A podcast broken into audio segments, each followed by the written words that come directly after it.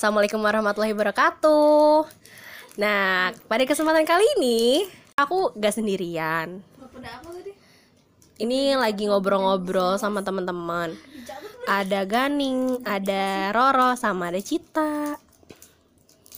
Atau ini mau ngobrol-ngobrol aja kayak bebas gitu katanya masih. Let's try ya, let's try.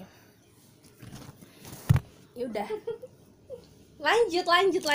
Tadi sampai mana? Sampai si telur asin. Enggak, tadi sampai itu Bapak. Oh iya, yang tadi les itu nggak sih? Iya.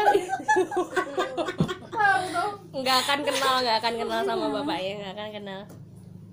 Kenapa? Yang les itu. Iya. Belajar dari banyak hal. Iya. Saat kita lagi kepo sesuatu, yaudah sebaiknya itu adalah kayak gelombang di otak kita tuh saat itu sedang aktif di hal itu dan gelombang ya, entar sekali bu dikejar gitu katanya karena biar lebih semangat gitu. Tapi emang mikir iya juga gitu, aku kalau sekarang juga lagi kayak pengen belajar lagi gitu. Iya sih benar, terus kayak sayang belajar aja gitu terus. Sayang aja masih punya semangat tapi nggak dikejar. Terus kita punya waktunya juga nggak sih? Kamu pulang jam berapa sih? Kuliah, mantap. Kuliah. Kemarin aku ditanyain apa ya? Sama siapa ya? Kan aku ke SMA. Terus udah gitu ditanyain dong sama yang bukan adik. Misalnya aku ada adik mentor, bukan sama adik mentor aku, ditanyain gini. "Teteh, sekolah di mana?" Kayak gitu kayak katanya. Maksudnya kuliah. Terus kayak aku masih kuliah. Amin, doainnya aku kuliah lagi. Ya udah, aku bilang di ITB kata-kata gitu. Oh gitu, terus udah gitu adik-adikku, ih udah lulus tau, kayak gitu, gak apa-apa ntar mau sekolah lagi. Oke. Amin. Semoga tahun depan ini semuanya kita kuliah lagi ya, amin. Les juga gak apa sih aku. Iya. Iya, sebenarnya tuh kayak cara mengajar ilmu banyak gitu loh. Tapi kitanya kadang yang mikir terlalu serius gitu, terlalu statis, terus jadi kayak sebenarnya udah dibikin gampang aja, sebenarnya ilmu di mana-mana ada gitu kan. Iya sih benar. Kayak temen aku yang les itu online gitu loh. Ada yang online nggak sih? Ada kuliah online, banyak kan sih kuliah online. Banyak. Pas zaman kuliah aku kan ngambil matkul yang pilihan bebas itu loh, ketemu dari jurusan mana aja gitu kan. Dia tuh juga kuliah online, ngambil kuliah apa gitu, gak jelas tapi bisa aja gitu. Aneh ya, kayaknya apa aku yang malas gitu ya, orang ini iya dia sih aja bisa. Iya kayak banyak orang-orang hebat di luar sana yang kayak ya mereka tuh hebat karena mereka tuh yang lakuin itu loh. Kitanya aja yang terlalu malas. Itu tuh kayak buku yang tadi gak sih, Thank You for Being Late. Ya ngasih kayak itu menohok aku gitu kayak saya terlambat gara-gara karena kita terlambat. Iya, karena orang lain terlambat belajar atau apapun itu ya gue naik gitu. Bener juga nggak sih itu buku? Maksudnya tapi jadi nggak ada target yang kayak itu membuat kita nyaman gitu loh. Kayak itu juga ini sih konotasinya bisa ya udah biar aja orang lain terlambat. Tapi jadi kita ini ya karena enggak, aku udah bagus kok gitu. Jadi biar aman aja gitu. Iya juga sih. Jahat selama juga ada sih orang yang lebih terbelakang dari kita, terus kayak kita mikir gue kayaknya nggak usah nambah, gue udah bagus deh gitu. Iya juga. Jadi ya kayak itu juga kan kadang aku juga mikir gitu tau, kayak misalnya di suatu kelompok yang kayak untung ada dia. Iya, untung ada dia gue jadi menonjol gitu kan. Karena sebenarnya membunuh itu membunuh otak gue sendiri gitu loh, kayak Icit lu tuh seharusnya tuh bisa maksimal gitu, maksudnya bisa lebih gitu. Kayak kenapa sih harus ngelihat orang lain gitu, kayak padahal diri sendiri tuh harusnya lebih baik dari diri kita sendiri. Pikiran kayak gitu tuh kadang juga datang bukan karena dari kita, karena ada orang lain yang ngomong jadi mau gak mau kayak kepikiran juga kan. Nah gitu kayak branding gitu kan ya kadang kan. Ini kadang aku males aja ikut campur urusan orang tuh, kayak nggak mau dengerin opini orang gitu. Kadang takutnya negatif terus kayak kepikiran kaku, oh iya ya bener juga ya gitu, jadi dilakuin deh kadang gitu. Kayak ya Allah, kamu tuh harus bersyukur, udah nggak usah mikirin orang kayak gitu loh. Kadang gitu. Tapi kita itu bisa juga bersyukur dari mendengar suara tukang telur asin gitu. Iya tahu. Iya. Tadi aku juga mikir kayak ya Allah, kayak aku kayak di kantor langsung diam semua dong. Setelah Oma kayak iya ada pekerjaan kayak gitu, kayak langsung diam. Itu tuh orang tuh nyari duit nih sampai segitunya. Kita harus bersyukur. Roro nangis juga. Tapi tuh Roro udah nangis sih, kata kamu ada yang dalam hati, dalam hati.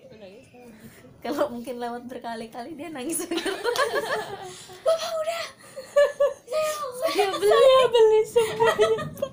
Orang-orang. Tapi ya, aku kadang-kadang kayak gitu tau, suka mikir, bisa di pinggir jalan gitu ya. Ya Allah, itu ada kakek-kakek jualan tuh, kayak sedih banget gitu kan, kayak jualan apa ya, aku beli aja gitu kan. Terus udah gitu tapi terus sampai ada sekelebat pemikiran, udah aku membeli supaya biar ngebantuin si kakeknya. Kasihan banget ya si kakeknya belum ada yang beli misalnya kayak itu. Kasihan banget ya dia belum laku kayak gitu.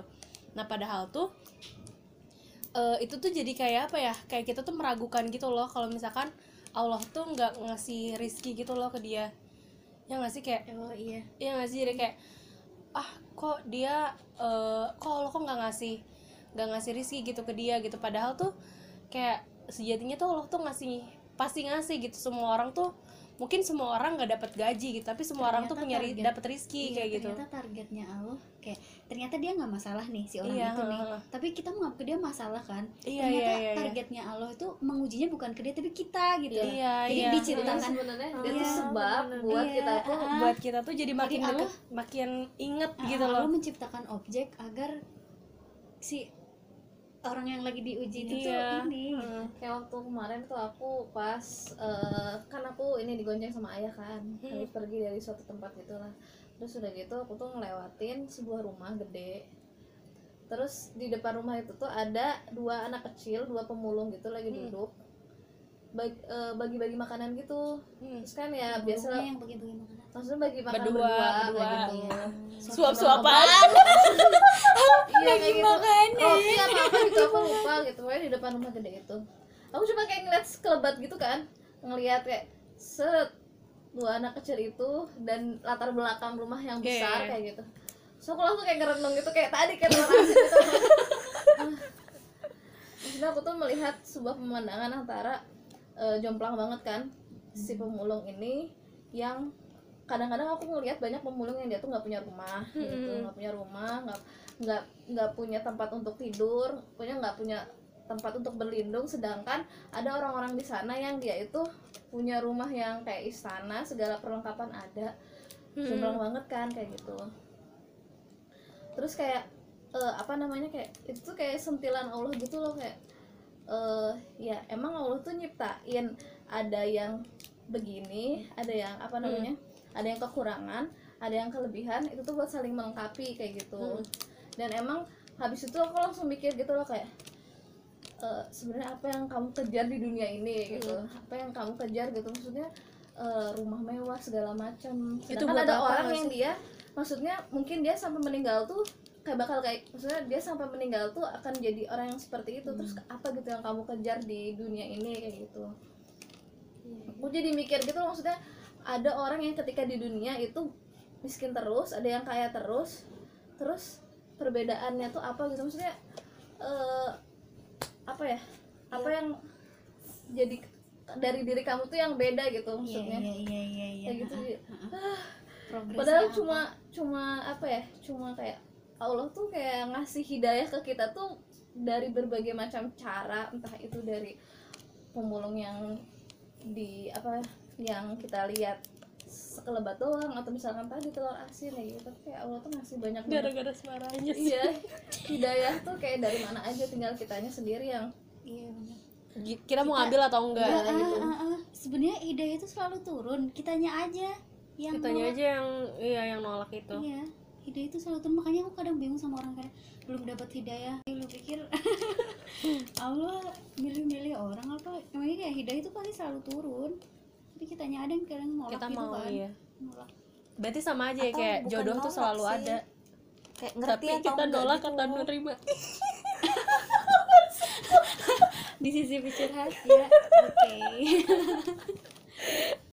Apa sih bukan menolak menerima, kadang paham gak sih dia tuh itu sentilan gitu. Ada ada gak sih orang yang kayak gitu? Kan emang ada sih, dia tahu, tapi bodo amat itu menolak. Tapi ada yang kadang nggak tahu gitu. Iya, kan banyak banget kan ayat di Al-Quran kayak bagi dia yang berpikir, banyak banget loh. Iya, iya, kalau di aku waktu itu pernah sih baca artikel gitu, artikel dari Maiso gitu kalau nggak salah, kayak banyak banget sebenarnya tuh artikel yang ngomong berpikir, bagi mereka yang mau berpikir, bagi mereka yang berpikir gitu tuh. Tapi kayak ya udah kalimatnya ya frasanya diubah-ubah dikit, tapi intinya ya kalau misalnya dia mau berpikir, berarti kan kalau misalnya kita blow on itu kan kayak permasalahan gitu kan.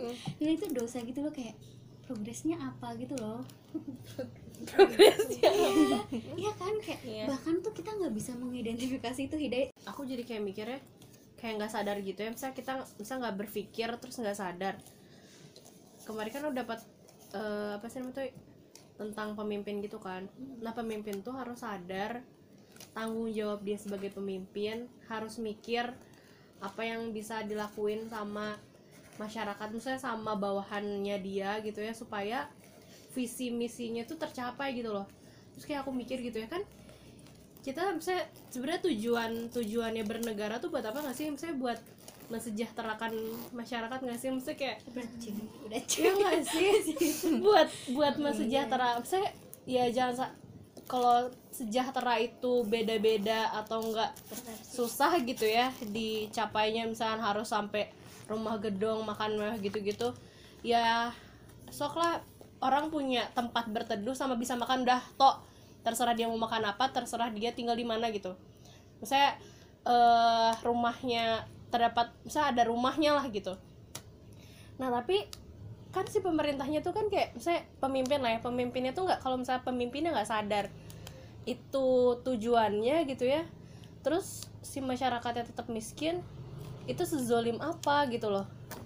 Kayak kenapa orang-orang tuh sekarang tuh berbondong-bondong pengen jadi pemimpin gitu, padahal tuh apa sih, si amanah pemimpin tuh kan gede banget gitu. Kayak aku nggak kebayang gitu, kayak 250 juta lebih manusia gitu ya di Indonesia, terus udah gitu dia nanti bakal ditanya satu-satu, kayak gila ya, kayak ih serem banget gitu, kayak ditanyain, dan dia ditanyainnya tuh per detik, per hari yang 365 dikali 5, berarti si bapak dikali 10 ya gak sih, kayak itu berapa lama gitu ininya, hisapnya serem banget. Serem banget ya, kalau mau jadi pemimpin harus motifnya dia apa sih sebenarnya? Allahu alam, balik ke dia lagi. Kalau emang niatnya baik tapi nggak kecapai kan ya wajar sih mungkin. Iya, iya sih. Itu sih niat si bapaknya yang mau memimpin. Tapi kalau ngomongin pemimpin negara itu bukan tentang dianya juga sih. Niat orang-orang di belakangnya apa, tujuannya apa kayak gitu. Komplikasi sekali.